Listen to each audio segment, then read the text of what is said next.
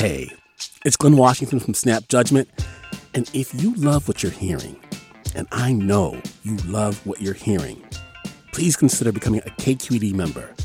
Get special access to cool events, behind the scenes footage, and so much more. Plus, you'll sleep better at night knowing you did your part for the community you depend upon. It's in you.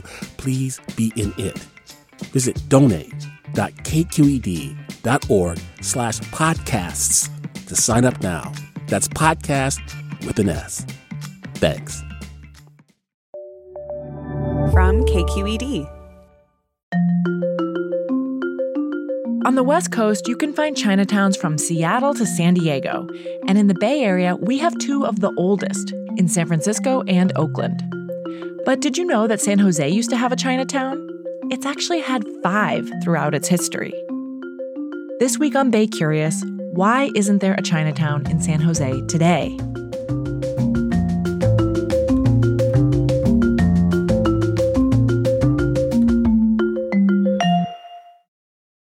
Support for Bay Curious comes from Sierra Nevada Brewing Company, committed to brewing things the right way since 1980 because when you're a family run brewery, there's no other way to do it.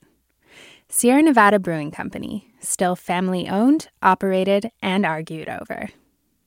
And be sure to stay tuned through the end of the show so you can play our monthly trivia game for a chance to win some cool prizes.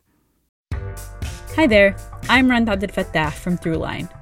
If you're listening to this podcast, you know that KQED produces exceptional storytelling that keeps you informed, inspired, and entertained.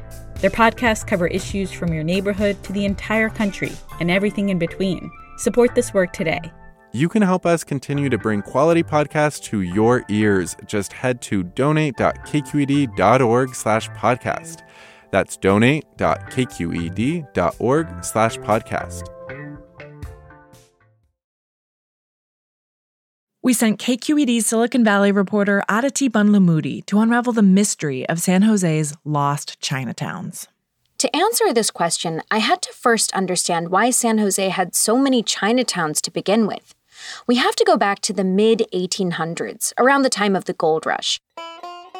Thousands of immigrants came from all over the world looking for gold, including many from China. So many of those Chinese immigrants that came were working class. That's James Lai, a professor of ethnic studies at Santa Clara University. And they came for the same reason why they still come to this very day for economic opportunity. James says a lot of them found work in mines or on the Transcontinental Railroad. And those were often short term contracts that they were being paid to come, room and board, and transportation would be provided. When those contracts were up, many of those men were on their own to find more work. Some of them went to San Francisco and opened laundromats and other businesses. Some built levees throughout the Sacramento Delta. And some began working in agriculture, picking the orchards in the Santa Clara Valley. The ratio was roughly 26 to 1, Chinese American men to women at this point in time. And they were sending money back uh, to help family back home but they weren't wealthy. They, they, they never achieved the wealth that they hoped they would achieve, then to be able to return back to their villages and retire or help their families. So they stayed and they endured.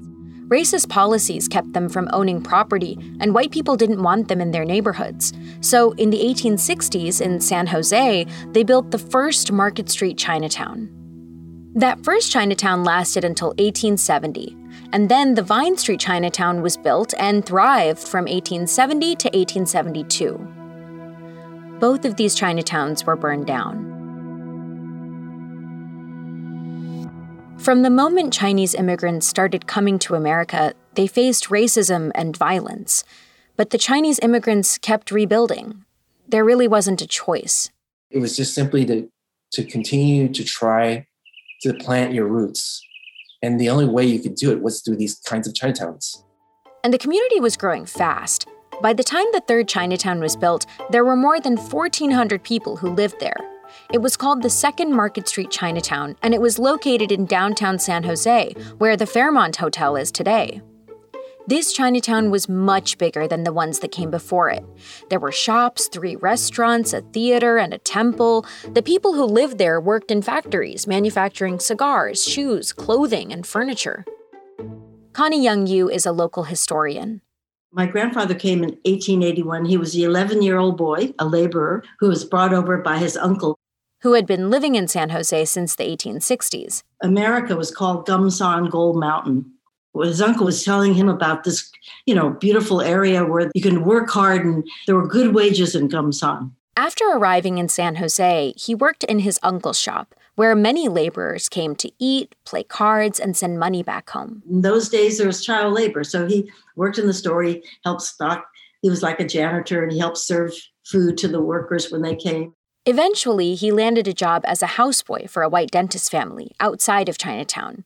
And it was there where he was exposed to racial violence for the first time when he would go back to the Market Street Chinatown, he'd have to run really fast because white kids would be throwing rocks at him.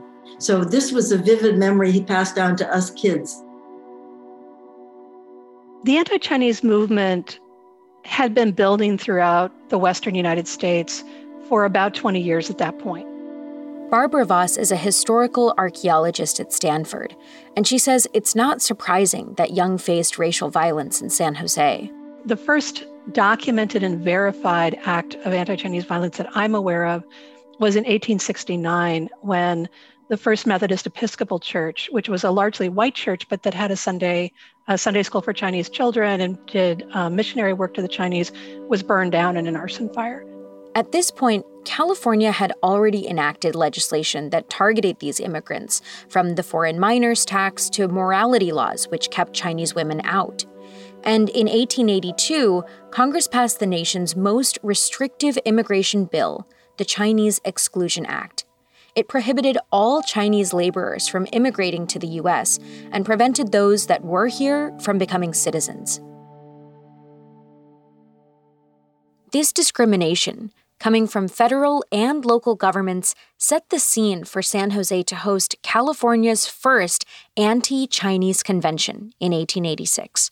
Here's Barbara. There were motivational speakers who were chanting racist slogans, arguing that the Chinese must go, making arguments about why white people were superior to Chinese people, making arguments about what they perceived as the negative impact of Chinese immigrants and Chinese Americans on the economy of San Jose. Barbara says there are echoes of that language today. You might substitute some words, but the arguments are very, very similar about taking jobs from white people or taking jobs from Americans, depressing wages, all those kinds of things. She says the rally drew attendees from all over the state. The anti Chinese movement in San Jose was as much about local boosterism as it was about racism. And in fact, those two things were seen as going together. The leaders of this movement felt that they could not promote San Jose as a place for business development and settlement if the Chinatown remained in downtown. A year after the convention, the San Jose Mercury News featured front page testimony from city leaders. Everyone from the fire and police chiefs to the street commissioner to the mayor had one message Chinatown must go. It was of their opinion that the general condition of the locality in a sanitary point of view could not be worse, and in an aesthetic or moral sense, it was revolting. The filth that has been accumulating for years is so thoroughly saturated under the walks and under the buildings. Gambling, smoking, and prostitution is carried on extensively and in a manner that renders it difficult to detect or convict.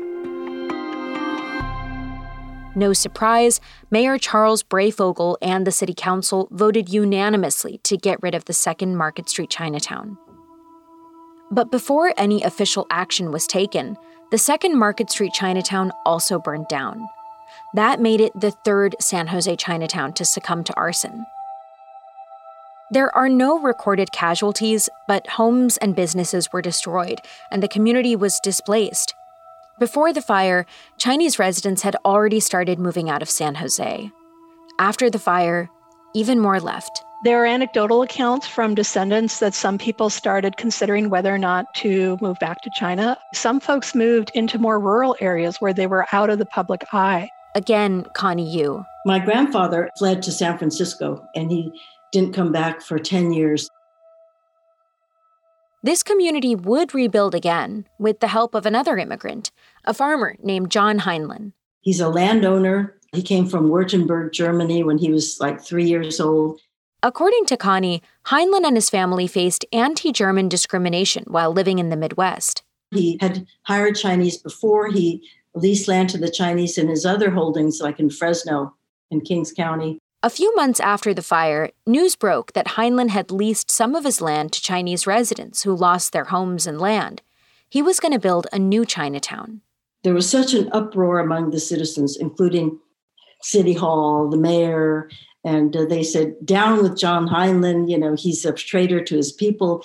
You know, Chinatown's a blight on our population, and here he wants to rent to, to lease land to the Chinese. Members of the Home Protection Association, which was basically an early group of NIMBYs, visited Heinlen to make him reconsider his decision. The ugly language and racist slurs exchanged in this contentious meeting were published by the San Jose Mercury News. You are cutting your own throat, and you will find by this move your property will be greatly reduced in value. Would you, Mr. Heinlen, like to live next door to a Chinaman? Yes rather than next door to an Irish. I have lived in California for 32 years and am astounded to hear such a remark made by one of the Anglo Saxon race. Despite death threats, Heinlen finished construction in 1887, just months after the fire that destroyed the last Chinatown. Angry locals called the new Chinatown Heinlenville. Here's Connie Yu again. They couldn't drive out Chinatown. Chinatown was there to stay. And John Heinlen actually, to protect the Chinese, he built a, an eight foot high fence. The fence had a gate, which was locked every night, while foot patrols provided security. Eventually, Connie's grandfather became a partner at one of the shops in Heinlenville and was able to settle in San Jose. Heinlen gave him a chance for a new life in San Jose. He was a merchant and there was able to, to send for his wife in, in China. He had been separated from his wife for 14 years.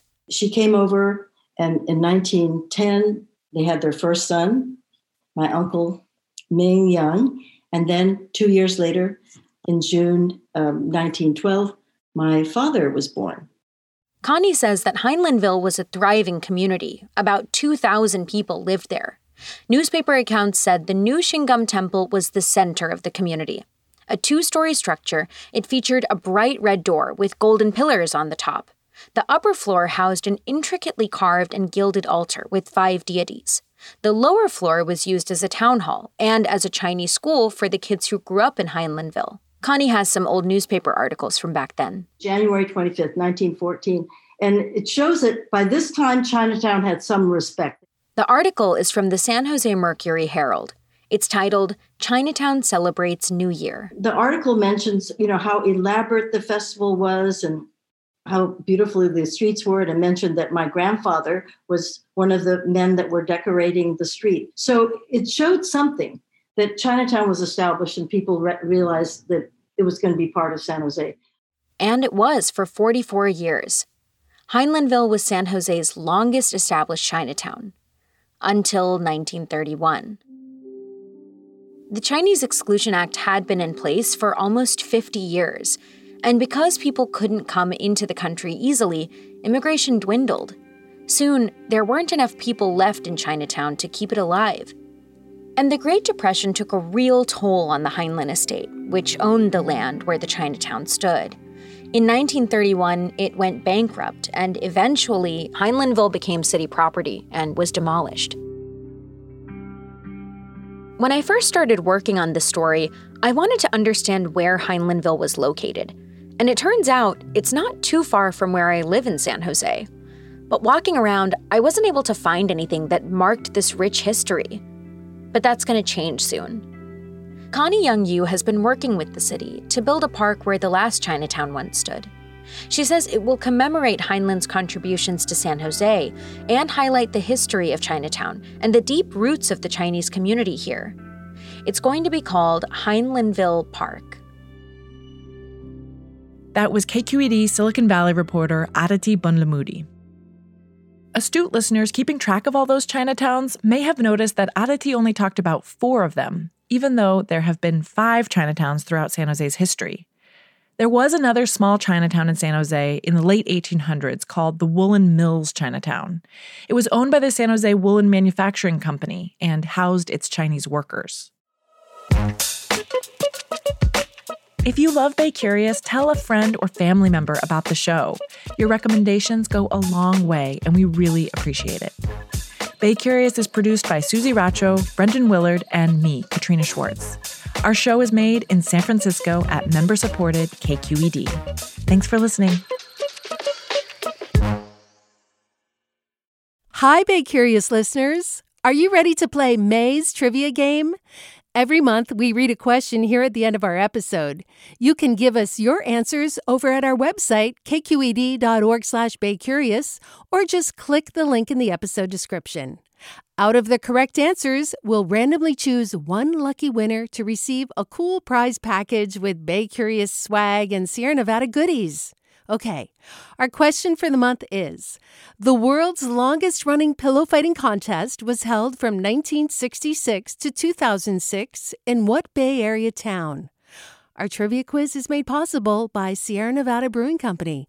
Good luck! Hey there, it's Olivia Allen Price, host of Bay Curious, the podcast. KQED Podcasts wants to thank listeners like you whose support makes this podcast possible.